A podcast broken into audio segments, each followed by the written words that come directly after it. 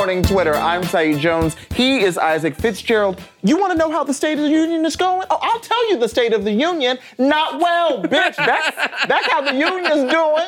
Uh-huh. Thank you for asking. Not well, uh-huh. bitch. Listen, we stayed up past our bedtime. We did. We watched it. We watched it together. And here we are now hosting A M to D M. And here we are hosting A M to D M. Let's start with the clap heard round the world. Woo. Alex Goldsmith, you tweeted, Nancy Pelosi is the perfect amount of petty we all should aspire to have. I mean, that. Mm. Oh, oh, good morning. Oh, you made it to. Good oh, you morning. made it to work. Who's hosting our morning show? You're hosting our morning show. Uh, I talk to dogs and babies that way. So instead, Wesley uh, gave Twitter this gift because the memes that she gave us with that clap one yes. are everything. Uh, me seeking validation through social media. My mom hitting like on every Facebook post. Oh, yeah. just you're doing you're doing Ooh, amazing, you doing sweetie. So you're doing amazing, you are doing sweetie. So good. It's also all about location, right? Like yeah, that, the fact yeah, that she's she right had, behind him. It's just it's that got dramatic that, ass copy of that, that perfect moment. Exactly. M- um, Mikkel Gillette, you tweeted. When I tell my wife I changed a diaper. Oh. That's right, that is what your wife, yeah, it's just, oh, you're doing your job. Who's a father who takes care of his child? Doing Who's fifty percent of the work. There's no toxic masculinity around here. All right, uh, Isaac. Just for the record, we don't think Nancy Pelosi actually speaks that way. I don't know. um, I think I gotta say, so we were at this party. It was fun last night. Uh, it helped make the ordeal of how long it was uh, doable. Ooh, it was long. Um, but at one point I looked up, at the moment that clap happened, Isaac was in the weeds, mm. just like, I got another meme. I got I, another meme. I know a memeable picture when I see it, and that was a memeable that picture. That was it. So there are a lot of examples, but here's just one of Isaac's tweets about it. Uh, me to myself when I drink water. Yeah. Who's You're thirsty? I also had Who's eating thirsty? salad. Uh, the guy at the gym at the front desk when I walk in after three weeks of not coming. Yeah, I did one because it made me think of um, the choreography, like Beyonce's "End of Time" when she's like, "Oh, yeah, I was like, so now very nice." See Nancy Pelosi levels, but it wasn't all Nancy though. Sadly, Alas. sadly, it wasn't just that. Uh, Southpaw, you tweeted Joshua Trump. Oh, man, this kid. And I, again, that was a nice moment, but then it did go really long. It I'm with long. Joshua on this one. He was just kind of like, you know what? After an hour, yeah, I'm conking like, out. It's kind of long. And it was uh, eighty-two minutes last night. Um, uh, President Bill eighty-two Cl- minutes? Yeah, President Bill Clinton still ha- has a record of like eighty-nine minutes. Okay. For, for recent history. It's just like, that is a long time just to be talking, uh, but to be talking like that. And he didn't have a glass of water or nothing. I felt like his voice got like a little raspy. Oh, he didn't he have a didn't. glass of but water. But what else, did, like for me, like the tie, mm. that uh, moment when he first, I don't know if you noticed, Trump first walked up. Uh, so indeed his, I did. His tie was askew. Yeah, look at that bright-ass red tie, just like and manifest like, he, like, destiny going west. He talked to Pence. And Pence wasn't like, like, I want you to know that if you had a moment like that, I'd be like, hey, hey, baby, just straighten it up a little bit. And he did, that didn't happen. Pence if was like, were, good luck up there, buddy. If you were my vice president and you let me go up there, or like my hair, was like, I would kick your yeah, ass as soon right? as we were back in like, the like, White House. Like, I wanted to know, was it taped to this side? Was it tucked into his pants? What was going on there? I We welcome your theories for why the hell his tie was way over mm-hmm. there. Um, but there was a lot. I mean, uh, we, I want to talk about the women. Amen.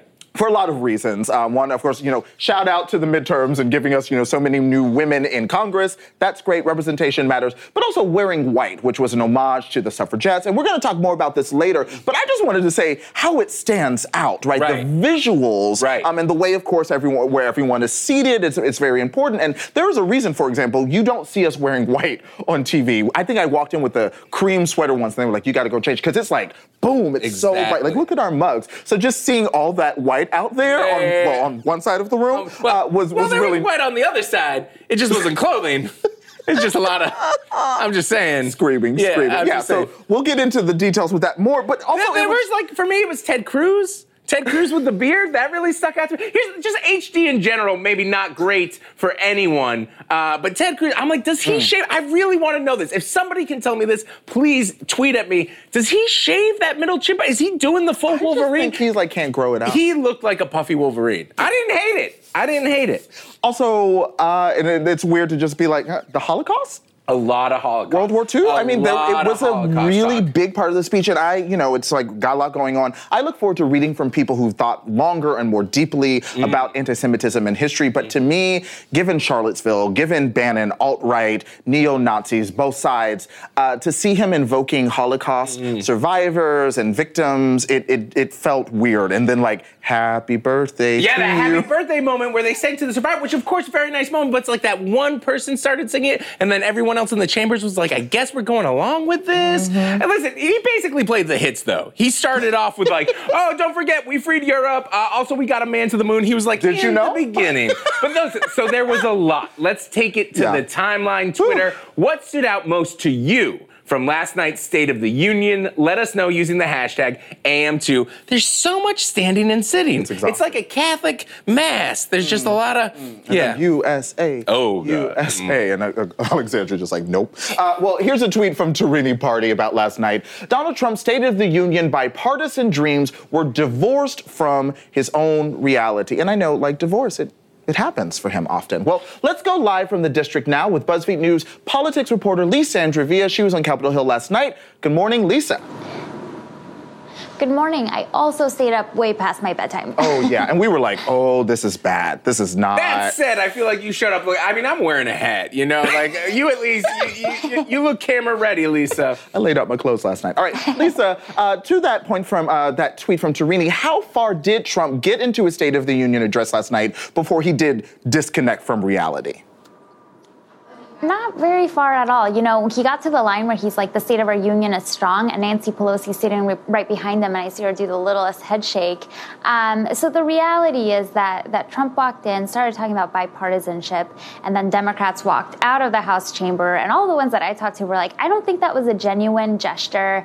Um, and even on the things that we could maybe work with him on, we're going to need to see a lot more detail. But the reality is, and I feel like I say this every time that I'm on here, the reality is that House Democrats control the House and Senate Republicans control the Senate, and it's a tough political reality to find any room for compromise. That, find any room where they're actually going to meet in the middle. Now, like you mentioned, you were you were you you spoke to many people after the State of the Union. You talked to A O C. What did she have to say? She came out, she she did a, a T V interview, and then I caught up with her with a bunch of other reporters on her way out of the building, and she was wearing her guest. I'm sure you saw pictures because she looked stunning in her white with her guest. Um, and, and she was asked about the line that Trump gave during his speech where he's talking about how America's never going to be a socialist uh, country. And she she just kind of laughed and was like, yeah, I thought that was f- fabulous. It shows that that we got under his skin. Um, and she was talking about how Trump sort of, she she thinks that Trump is sort of feeling like everything's closing in on him, that public opinion is against him. But she walked out feeling pretty good. And you could kind of see in the close-ups given of her during the speech that she was kind of sitting there unimpressed. Yeah, I saw that some people noticed that she had liked a few Instagram posts during the State of the Union. A O C was on her phone?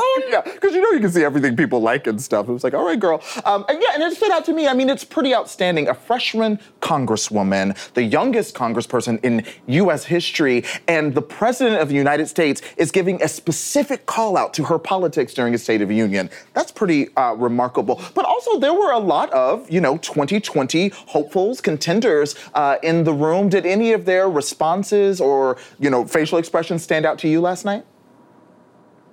Totally. twenty twenty candidates definitely want to have a standout moment, right? Kirsten Gillibrand um, actually tweeted a uh, gif of her um, kind of rolling her eyes during during the speech and fundraised off of that. Then they came out. Um, she she gave like a little toss-out comment about about Donald Trump. Cory Booker came out. He sat down and did a did a, an interview.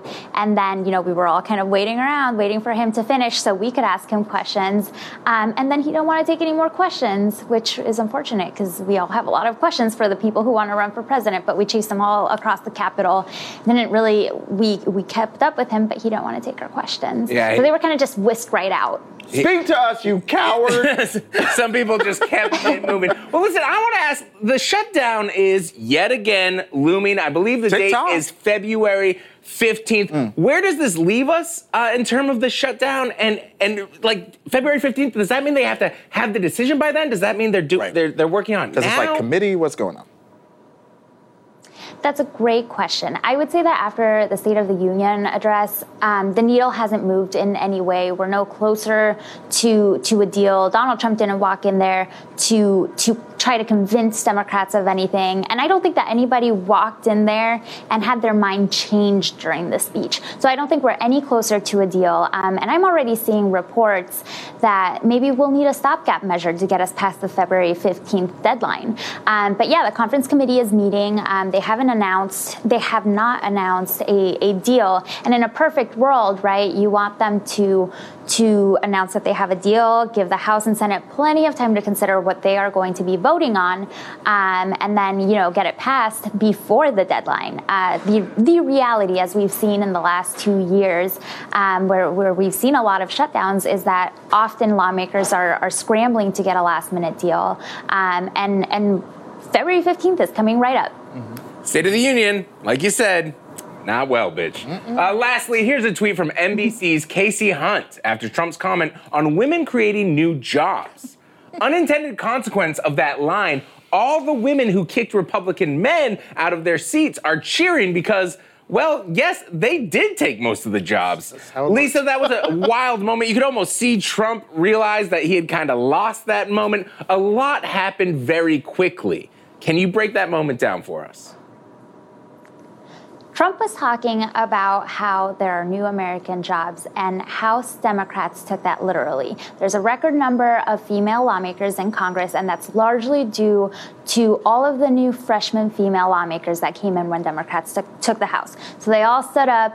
You could see one of the lawmakers raising the roof. They're pointing at each other. They're high-fiving each other. They're feeling great. And you see Donald Trump up there, and he's like, you weren't supposed to do that. So you could see, you could see kind of the, the shock, the surprise that came with with uh, Democrats just feeling a lot, a lot more chipper now that they control the House than they have in past years. Absolutely, and I understand you also spoke to uh, Kirsten Gillibrand, who of course is running in twenty twenty as well. Did she speak about uh, the presence of women in Congress? Very, very briefly, and her comment was just that she didn't think the president understood that he was the reason that there are more female lawmakers in Congress. That he is the reason. Well, Lisa, thank you so much for joining us this morning and for all of your reporting. Thank you for having me. See you guys later. Yeah. All right, we want to uh, leave it with this incredible tweet from Chase Mitchell. Uh, Trump taking credit for there being more women in Congress is like the Fire Festival guy saying, you're welcome for all the documentaries.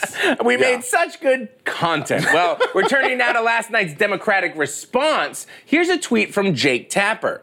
Source close to Stacey Abrams says she didn't watch the president's speech, and indeed she focused on his policies, not his words tonight. Source also says Abrams wrote the speech herself. Hmm, that sounds like a contrast. Well, Darren Sands tweeted this. This Stacey Abrams speech reminds me how many people talked to me about how they were afraid for her, especially for her to fail publicly. But Abrams never had any of that fear for herself. And it showed. Mm. Joining us now to talk about Stacey Abrams' response last night is BuzzFeed News politics reporter Darren Sands. Good morning, Darren. Morning, guys. What's up? Good to see you again. Good to see, Good you, to see you as well. So listen, you covered Stacey Abrams throughout her historic campaign for governor of Georgia. What was it like seeing her give the official Democratic response last night? You know, it's, these things are sort of designed, right, to give a counterpoint um, to the president's address. And I think unless there's a, some sort of gaffe or, you know, someone like Joe Kennedy is putting too much chapstick on his face or, um, you know, something like Marco Rubio getting water and is looking kind of like nervous and not really knowing what he's doing, sort of like a deer in the headlights. Unless something like that happens, these things aren't really that memorable. But I think the one thing that Stacey was able to do is to make this thing memorable. Here was, you know, an accomplished woman, a writer, a politician, someone who, as a lawmaker and a, a leader in the Georgia state legislature, was able to work across the aisle. And she gave a very, very clear example of that. So it really did remind me of how she campaigned. She campaigned as someone who w- wanted to reach across the other side and, and didn't think and didn't say that, you know, Republicans were terrible all the time. And what she also didn't do in this speech, which reminded me of her campaign as well, and I can get into some of the stuff about voters, what voters talked to me about, but the other thing that she did really well was just not talk about Trump and as president of the United States as a fraudulent person.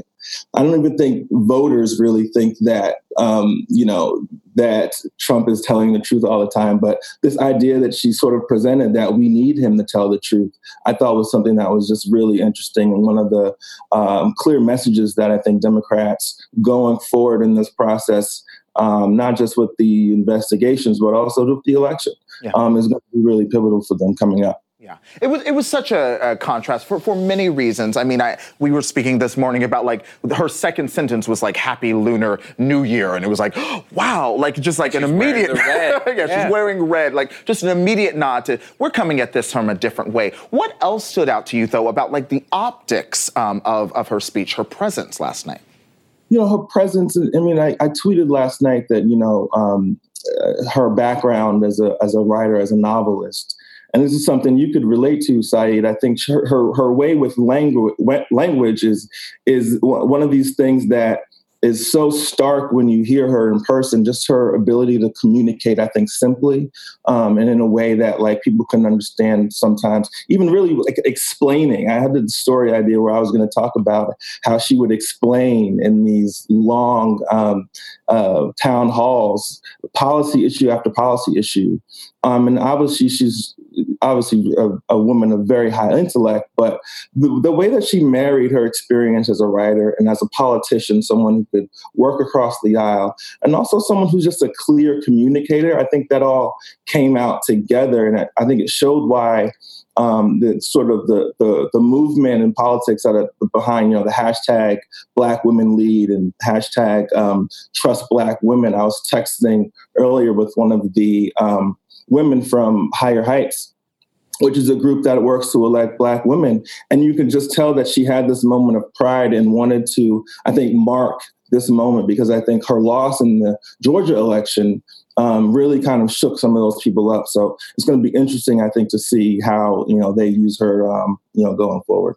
Going forward. It was, it was such a moment when she opened with that story. That's what stood uh, oh, to, to your point, yeah. Darren, her this, the way she eloquently told that story about her father was just so impressive and so moving. Yeah. And then kind of taking that small anecdote and tying it to a much larger message. So, Darren, do you think it's safe to say that uh, voting rights is going to be kind of a main staple in the run-up to twenty twenty for the Democrats? I think... Um, For her, it's definitely going to be, you know, I talk about her background as a writer and politician and all this other stuff, but um, she's also an activist. And there was kind of a joke between some of the senior staff on her campaign was that she's the best writer, she's the best organizer, she's the best fundraiser, she's the best all these things. And it kind of it, it kind of got me thinking about this idea that as an activist, she's also extremely effective, and she really sees herself Um, in the tradition of, of civil rights activists who fought for these things. And she talks about in her book, Minority Leader, that this idea that um, people back in the sixties, fifties and sixties were fighting against bus, you know, uh, segregation, public segregation, and this, this like moral stain on our country. Um, she sees the voting rights fight as really in that same exact vein. So I think this is what you saw was sort of a marriage of Of, of someone who has um, a lot of unique talents and is going to be obviously a force in Democratic politics for years to come. Absolutely. Well, uh, Darren, glad you were able to watch last night, and again, uh, join us this morning. See you guys. Um, so this does feel like a great time to be able to share with everyone that uh, Stacey Abrams will be joining us live on A M to D M tomorrow from the great state of Georgia. No We're, kidding! Like, really? Like Stacey Abrams is gonna be here. She, we gonna talk to Stacey Abrams tomorrow? Yeah, but you were so you and me? Yes, we are. Oh wow! Yeah, we, we are incredibly excited. This is a great time to tweet us your questions. Like this is it, guys. Um, we're excited to talk to her. But up next, uh, we have fire tweets. Stay tuned. Like you didn't already know. Stacey Abrams. Really?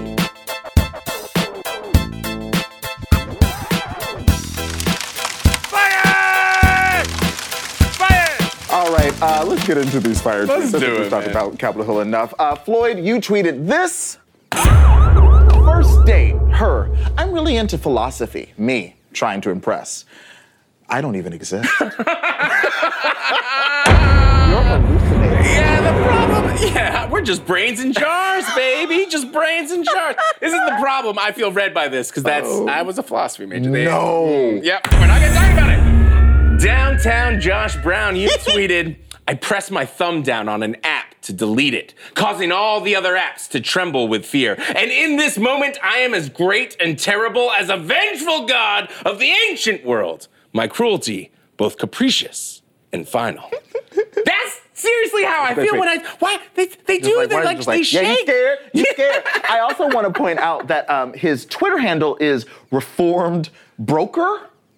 And I'm like, well, I think we see where the aggression went, Josh. Out there bullying he's, your apps. He's, he's, you better be scared. I'll delete you too. He's bullying his apps. Leave them alone, leave them alone. All right, this next fire tweet comes from West. My coworker said, fuck a two weeks notice. These motherfuckers gonna notice when I leave. Mm, Bye. That is very true. That is very, very Which, and I true. feel like it relates perfectly to this next tweet, actually. Okay, let's yeah, get let's into it, it then. Courtney Brown, you tweeted, fake laughing at work gets tiring. Yeah. Ooh, so good. Mm. I just felt like you bring like, ha ha, ha ha, I quit. Yeah, let me tell you, I'm, I'm gonna shoot from the hip here. If you guys have any stories about uh, being oh, fake at work, you yes. have any stories about fake laughing at work, let us know using the hashtag A M T D. Maybe not your current job, mm-hmm. but the one before. I will, can I confess something? Yeah, go nuts. I've noticed from watching the show that I have a fake laugh. Oh. I've, I've noticed when, I, when I'm like, I'm just laughing to get through. What's it sound I'm like? I'm not gonna tell you. All right, tweet of the day. Tweet of the day comes from Hussein. Let's yeah. do it. Uh, babies stare a lot for someone who doesn't know how to fight. it's, it's very true. It's really funny. They yeah. starting a lot Look of shit, out. babies. Yeah, I, but I saw someone reply to that tweet, and I was like, have you ever, like, little babies have, like, sharp little nails. They got little. No. No, I can kick a baby's ass. I can kick a baby. Get out of here with the sharp little nails. Me and a baby, me every time. Coming wow. up, I talk about the Fuck, Fuck Jerry movement, which is wild, and Claps. I'm very excited yeah. about it. But first, we are going to talk with Dan Vergano about Trump's H I V plan. We should have thought about the tweet we were going to read before we read it. He mentioned that in like the State of the Union as well, so we're going to get into that. You want to fight a baby? Yes.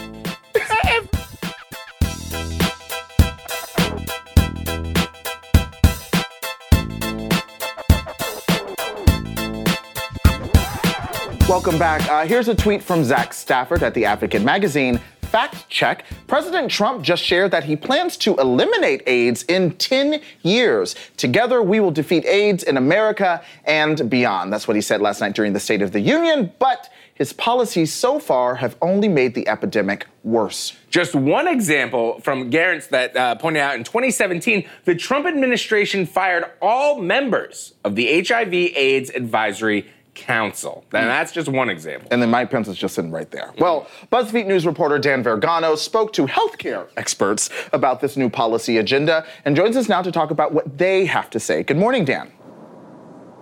Good morning, guys. How are you doing? Pretty good, pretty good. So uh, let's start here. What exactly did Trump say about H I V AIDS during the State of the Union? Not a lot. Uh, it was about four sentences, and it was this call to, as you mentioned, uh, Uh, and H I V in America. Um, a little skimpy on the details, which are just coming out now uh, at ten a.m. Um, H H S started to uh, roll out details of the plan. Um, H H S Secretary Alex Azar has spoken out on this subject a lot in the last six months, so we kind of have a, a good idea of, of, of what he's suggesting, but he hasn't put out, you know, budget numbers yet. That's still coming up later on this month. Mm. Okay, so we have a good idea of what he's suggesting. Could you talk a little bit Uh, more about that? And also, I just wanted to ask, listen, like, this is a noble cause, but why did this policy kind of grab Trump's attention? Mm. Well, who knows? Uh, his own people uh, didn't tout it in the Friday uh, sort of backgrounder they were giving our White House reporter. So clearly it wasn't like a major thing on their radar. Uh, it seems like the speech, I mean, did, I'm speculating here, but, you know, uh, the speech was half uh, reaching out Uh, across the aisle and half like scolding people. Uh, and, you know, this was the reaching out side. This is a cause that's, you know, more associated with um, probably the Democratic side of the uh, aisle rather than the Republican side. Um, it must have come from the agency in the lead up to the State of the Union. And the agencies put forth proposals. Please put this in the speech, Mister President. And this one must have grabbed him as a uh, uh, good measure to show that, you know, hey, look, I'm willing to work with you guys now. Mm-hmm. Yeah, and, and again, to kind of echo a point um, Stacey Abrams made on this, absolutely, I want him to secede. I, I would love to see H I V AIDS, you know, just gone uh, in ten years. Of course, that would be incredible no matter who does it. But uh, based on what we know about the plan and what health experts are saying, is this doable? Completely, yeah. Uh, the, the wonderful thing is that uh, It, it's not news. We now have, you know, we have drugs that if you have the infection that can reduce the viral load uh, in your bloodstream down to undetectable, which means you aren't transmittable. Uh, transmission, you, you cannot, you know, infect somebody else. Uh, and we also have uh, drugs uh, like PrEP uh, that you can give to people as a preventive. Uh, it's a prophylaxis. So if you can find the population that's at risk and give them uh, PrEP, and you can find the people who are newly infected and get their viral load down very quickly, then you can halt the transmission uh, of this disease. And the, the thing that the third leg of this is that we do have this infrastructure set up already through things like the Ryan, Ryan White program, uh, which has been around for a long time, to, to do this. It's not like we have to create a whole public health system for dealing with uh, H I V, you know, paying for this uh, from scratch. It exists. Um, and so we, we can do it. And the crazy thing about what the, the details I just released this morning is that it very much echoes a plan Uh, put out this summer by a bunch of those fired presidential advisors on the H I V Council, a bunch of former Obama-era public health experts saying this is how we ought to do it. Okay, um, and I, I know healthcare experts uh, mentioned that uh, we have to address uh, the concerns of transgender people um, if we're going to be successful. So I wanted to at least ask one question about that before we let you go. C- completely. You know, this disease affects two-thirds of the people who uh, get H I V are men who have sex with men. It's it's most prevalent among uh, uh, communities that are sexual minorities. And so, like, the Trump administration's past uh, behavior towards these uh, people is, you know, worrisome, worrisome, not to mention trying to cut the budget of this sort of thing in the past. But, you know, you can't, people will not come in for treatment uh, by a government they perceive as hostile to them, whether they're undocumented uh, immigrants or, you know, trans people. So that part of the the The equation has to be addressed. You you cannot uh, be cruel to the people you're trying to cure of H I V. You cannot be cruel to the people you are trying to cure. Well, we'll leave it there for now. Dan, as always, thank you so much for joining us. Thanks, guys. Take care. All right, up next, Hayes Brown joins us to help explain what is going on in Venezuela, another topic that Trump mentioned in his State of the Union. Just threw it in there. Just, just tossed it in. Like, well, do this. Welcome back. We've been hearing about Venezuela for weeks now, and Trump made a point to bring it up at the State of the Union last night. Here to explain, explain just what the hell is going on is BuzzFeed Deputy World News Editor Hayes Brown. Good morning, Hayes. Good morning, Isaac. How you doing, man? I'm doing pretty okay. Uh, I watched very little of the State of the Union, so I got like a great night's sleep. Nice, nice. job. Did you kind of keep up with it on the I timeline did, I did. a little bit? I scrolled through. It's like, huh, interesting, interesting. What was that? Yeah, what, what was that? What was that? Mm-hmm. Uh, all right, well, listen, let's start with a tweet here. Casey Hunt said, President Trump finally hit an issue, Maduro and Venezuela, that divides Democrats. Mm. Most Dems stood and applauded. Many of the new freshmen stayed seated and stoic. So let's start here. What updates did we get on the situation in Venezuela from Trump and his plans last night? Okay, so honestly, we did not get much new out of Trump, but I am really glad that he mentioned it because it's been kind of a rolling crisis for a couple of years now, and the U S has had an interest in what's going on down there for a minute, but mm-hmm. things really started heating up up over the last couple of weeks when the head of their National Assembly, their legislature, Juan Guaido, declared, I am the interim president. Now, we got there by Maduro trying to weasel his way out of the fact that the National Assembly, which had been controlled by his party for the longest time, he lost control of that to the opposition a few years back. He tried to say, no, we're going to write an entirely new constitution. The National Assembly doesn't matter anymore. Tried to change the rules. Tried to change the rules up. Uh-huh. But uh, the National Assembly has been still meeting, still trying to pass laws, and still saying, no, we're the legitimate representation of the people. Uh, they swore in a new president at the beginning of the year, and that was just a couple of weeks before Maduro was sworn in for his second term, which he was voted in an election that a lot of people said was completely unfair. The National Assembly declared that there was a vacancy of the presidency, which they can do under their constitution, and the interim president said, okay, it's me, I step in. And then a whole wave of other countries started to be like, yes, you were the president. Really? Yes. And including the U S? Including the U S, but not some of the other countries in the world, which I think we'll, we can get into a little bit in a second. Okay, okay, so let me ask this. Let's start, let's start at home. Mm-hmm. Why does this particular crisis divide Democrats? Well, because you see, Isaac, the United States has a long and cherished, storied history of fucking shit up in Latin America. Mm, yes, Since yes, basically that, James that I, Monroe yes. listed mm, his doctrine mm. up until arguably the nineteen nineties, mm-hmm. the U S has just been doing whatever it wanted, throw, overthrowing regimes, uh, imposing its own economic interests in Latin America, much to the detriment of the peoples of Latin America. So it's a very fraught issue. When you so when people see. Uh, the right-wing government of the United States trying to take on the socialist government of Venezuela, people start to get a little worried about what that might actually mean and whether that means that the U S overstepping its bounds again. And that issue, I think, is really like driving Democrats apart. Some people want to actually like take action and like help the people of Venezuela. Others want a more hands-off approach to not repeat the mistakes of the past. Do we have any idea how the people of Venezuela feel about all this? So it's really interesting because, I mean, th- Venezuela has been in free fall basically since about twenty fourteen, uh, when Hugo Chavez, their old president, who uh, was like the bane of the George W. Bush administration, died, and Maduro is his replacement. Maduro is no Chavez. He doesn't have like the ability to like rally the people, really like get the people going for the Venezuelan government. So he has been depending on a system of bribes that Chavez set up, using Venezuela's oil money to keep the regime propped up.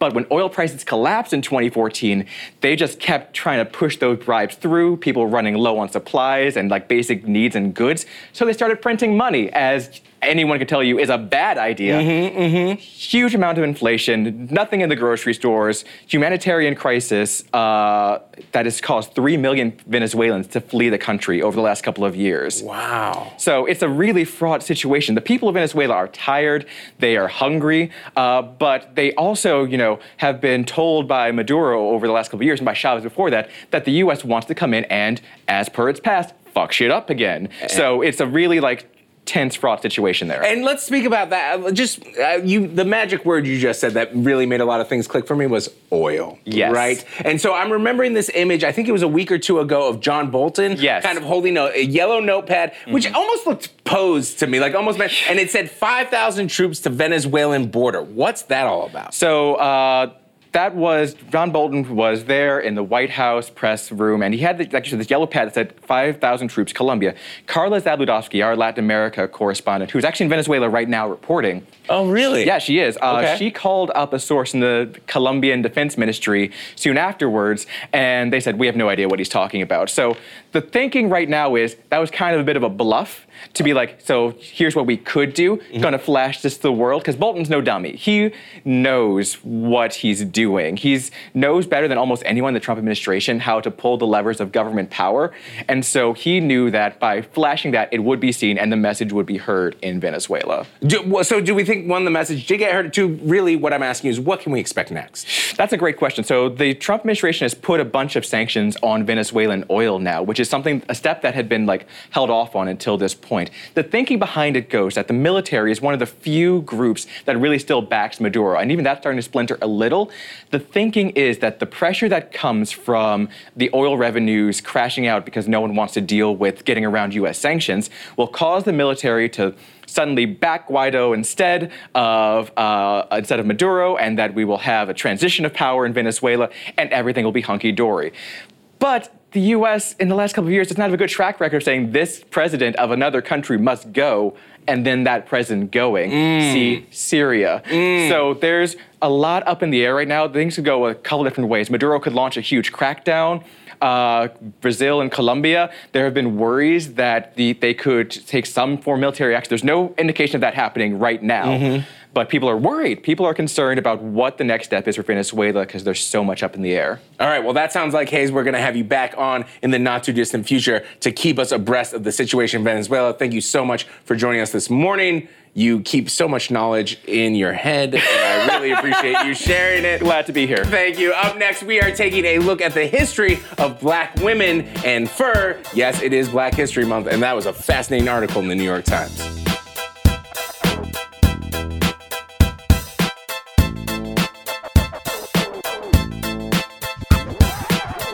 Writer Jasmine Sanders wrote this: a year ago, I decided that I wanted to write about an image that had become almost archetypical. A black woman in an American city, usually Chicago or Detroit, in a big mink coat. I kind of wanted to untangle its cultural roots. Where did that image come from and what did it mean? Uh, guys, Jasmine did write about it and she did that. Uh, she's here with me now. Good morning, Jasmine. Good morning. I was so enthusiastic and, and grateful for this piece because just seeing the headline, I was like, oh, yeah, I, I know I know yeah. this image. You know, um, yeah. Aretha Franklin, Toni Morrison, mink coat, like all of that. And it always did feel powerful in contrast to the politics of fur. Yes. Um, so let's start here. What was the reaction like uh, to your piece when it went live?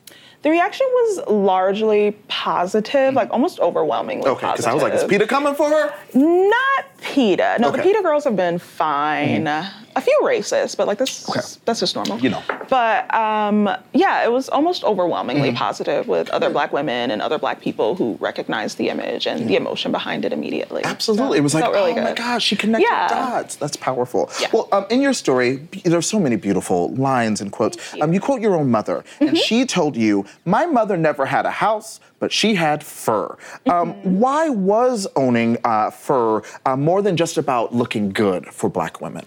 So, you know, my family's from Chicago, so my grandmother migrated from Arkansas, a tiny town called Holly Grove, Arkansas, okay. to Chicago. Mm-hmm. And obviously she was pursuing that sort of American dream, right? Mm-hmm. Home ownership, mm-hmm. college education for your children, right. and those were just things that for any number of reasons, redlining and mm-hmm. racist housing policies were unavailable yes. to her.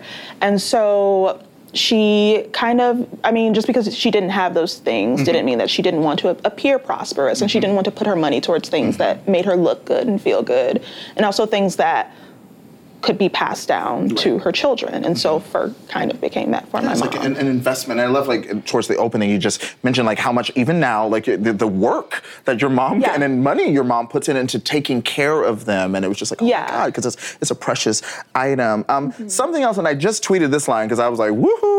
Um, you write, as soon as black women could afford to buy mink coats, yes. white society and white women said fur was all wrong. And, you know, I know now, like, you know, I think Chanel recently Gucci, you know, all other designers are like just forsaking it. When did this kind of moment uh, collide, though? When did they intersect?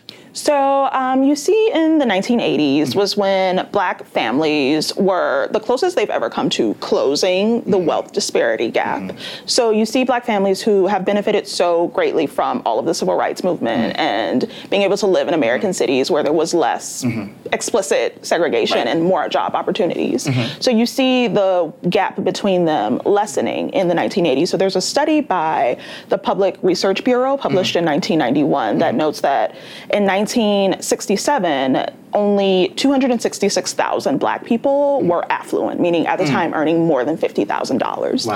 And you see that figure jump to over a million mm. by nineteen eighty. Okay. So by nineteen eighty, one in seven black families mm. were earning over fifty thousand dollars a year. Mm-hmm. And it just so happens that the nineteen eighties was also the time of the founding of PETA. PETA was founded in mm. nineteen eighty. And so okay. there's a sense that, you know, as soon as we could afford to get it, the marker kind of mm-hmm. shifted, even though it's not, I'm not by any means saying that they're directly right, causal, right. but just that it's a wild coincidence. Mm-hmm. And yeah, it's the sense. American culture, it all yeah, comes together. Yeah, it's just such a wild coincidence. Yeah, and, and to that point, I, I wanted to talk about the the campaign uh, that PETA did, and I remember when she passed away, I think this was yeah. like kind of circulating on Twitter, to Aretha Franklin. Um, mm-hmm. Talk about that, because that was not a coincidental moment of race. No.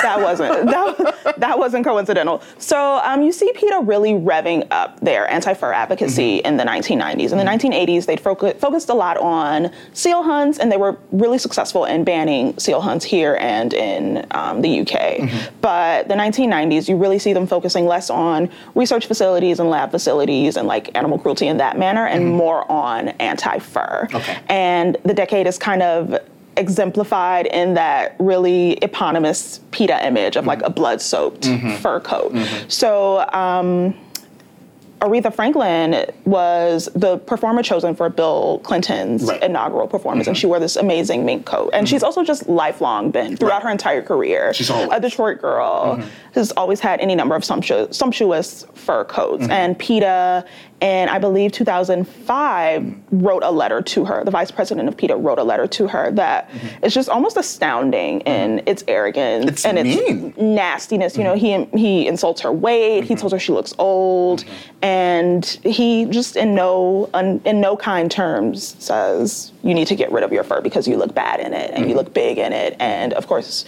she kind of rightfully. Mm-hmm. flouted them. Yeah, absolutely. To, up until the last days of her life, I feel like it's yes, hard fur coats. She did. Well, well, one last question. There's so much we could get into, but yes. you also note, um, and mm-hmm. I think this all comes together, that so often the commercial habits of Black people, the things we decide to use our money to buy, um, are demonized. Um, have you seen this happen with other trends?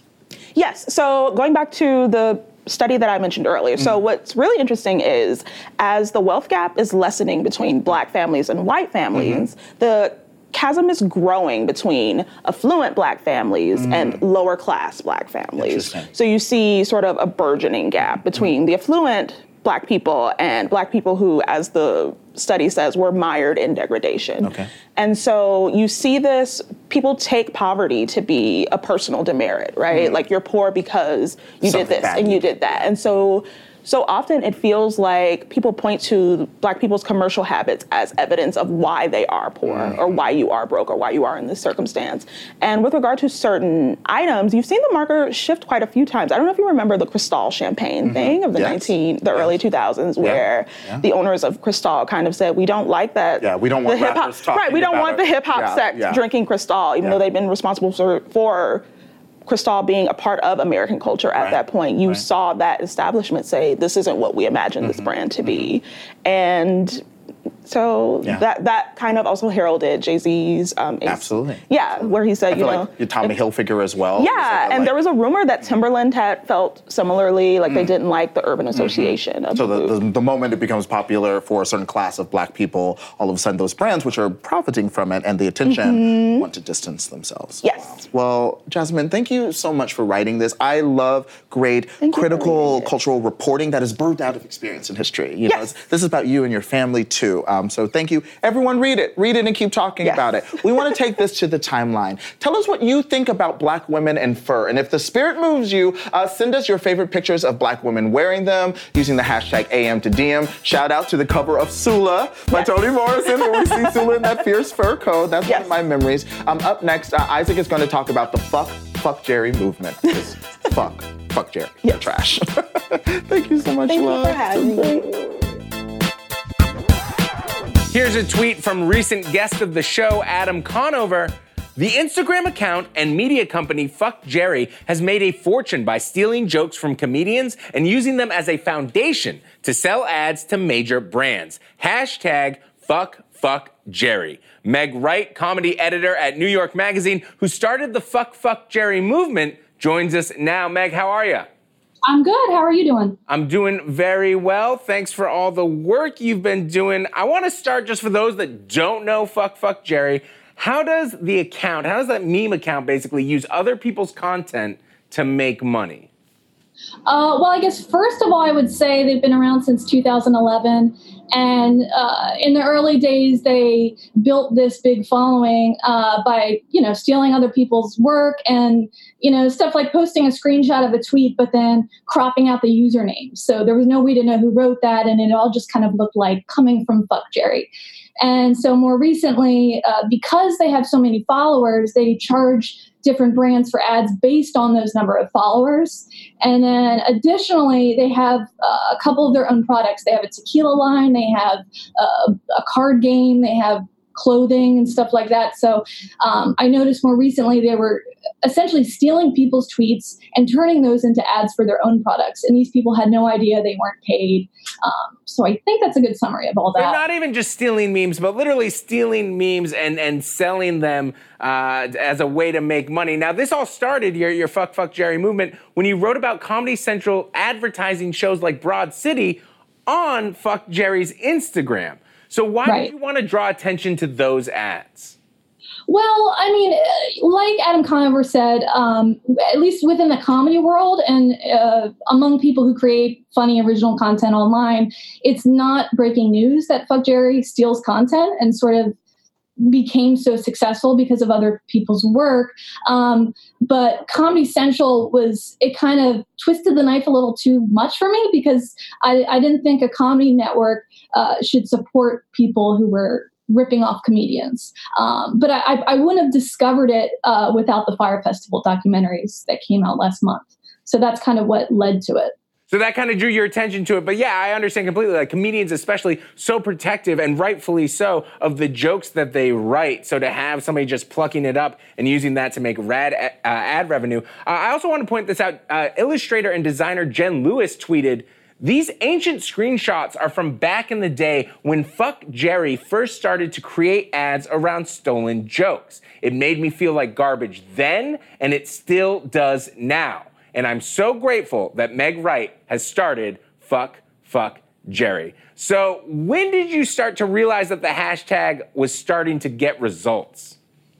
Uh, so I was tweeting about just sort of my general frustrations with Fuck Jerry and um, kind of floating the idea of uh, making more people aware about it and sort of uh, employing comedians and people who care to sort of get their fans to care and to support original content by unfollowing the account. Um, and Judah Friedlander, he's a comedian who was on thirty Rock. Great guy. He's the one who suggested the hashtag. Um, and so I started using that. Other people piled on, and then there were a couple comedians uh, like Tim Heidecker and Patton Oswalt and Vic Berger were really early supporters. Um, so thanks to those kind of comedians, it sort of snowballed, and more and more comedians jumped on board, which is great to see. So famous comedians with huge followings, uh, but it didn't stop there. Here's a tweet from Stake'em.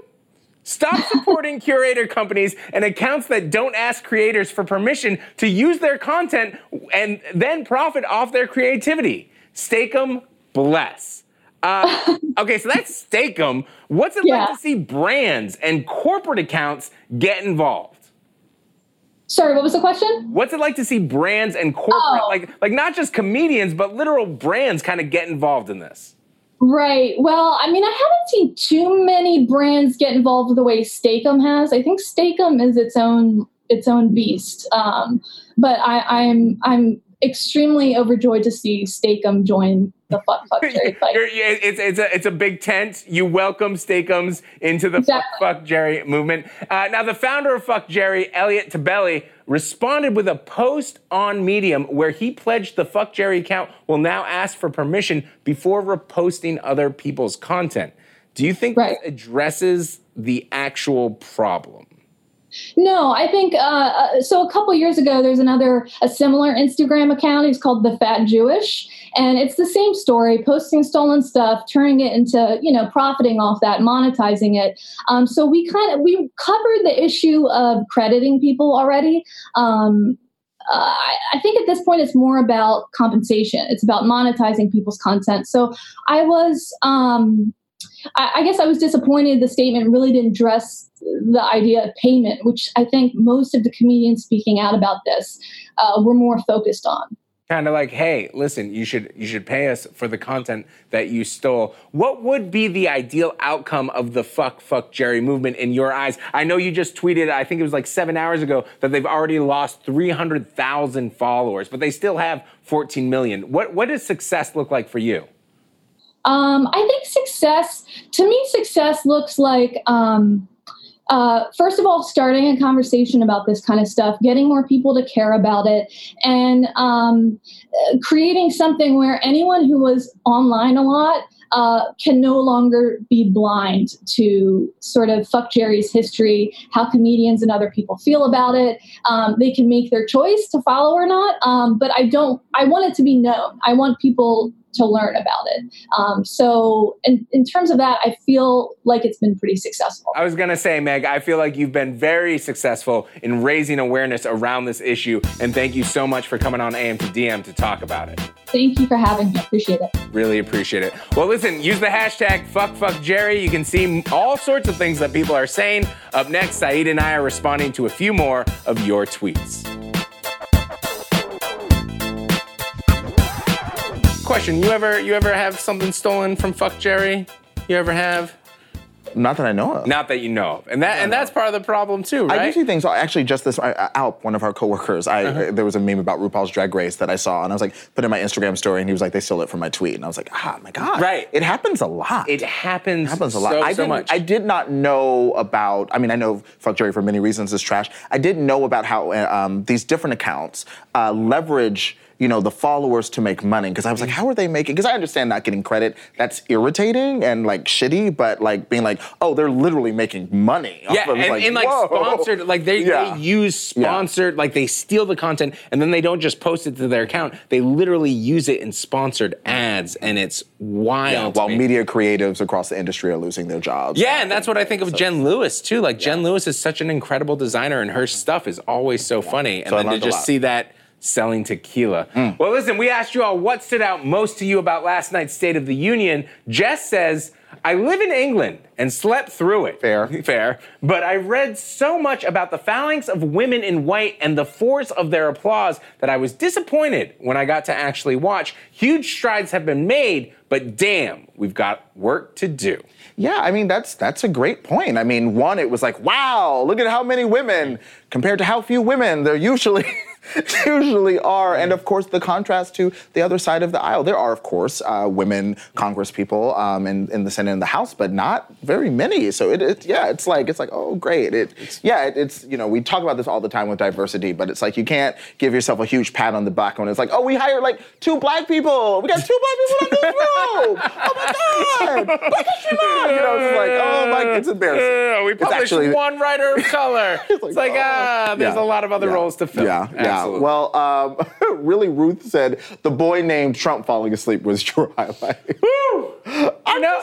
I just, and we, we, I talked about this last night, I and I intentionally kind of avoided talking about that kid, you know, today and, and, and, and yesterday. Mm-hmm. You're just kind of going to keep it going because I just, It, bullying is awful, and what has happened to that kid is terrible. It's truly um, terrible. And I don't think what I've learned about bullying and anti-bullying efforts, just putting someone in the national spotlight doesn't tend to To help, help. unless you act super cool in that moment, which I gotta say, Joshua, you did. You pulled it off. He was like, you I'm changed, taking a, You like, changed the narrative, buddy. He was like, I'm taking a, a Benadryl. Y'all ain't gonna get me out here. Miss Carey had this to say about Saeed's conversation about mm. black women in fur. Jasmine, your essay is a gateway drug. Ooh, yeah. And we need a book about black women in furs, preferably a coffee table size to display prominently in our front rooms. And that is just a good idea. That's a great idea. Jasmine, I don't know I, if you... We're going to talk. I want to... Yeah. We're going to show that. We, we, let's, like, we're, let's make that happen. We're no, make that it's happen. Wonderful. And I, I saw someone, I think Carrie uh, tweeted this, that it was like her f- favorite essay so far of the year. And I agree. Like if you want to... I'm talking about books all the time that I love. But if you want to... What's Saeed's favorite essay so far of twenty nineteen? Mm. It's that essay by Jasmine. So thanks for joining. Absolutely. All right. Absolutely. Well, thank you to all of our guests, Lisa Andrevia, and that wonderful lipstick. I just wanted to, as an aside, it was great. Uh, Darren Sands, Dan Vergano, Hayes Brown, Jasmine Sanders, and Meg Wright. Thank you all. What a morning. And what a morning. We will be back here tomorrow at ten a.m. It's only Wednesday. Have a great rest of your day. It is only Wednesday. But tomorrow will be Thursday. And then what comes after that? Friday. There it is.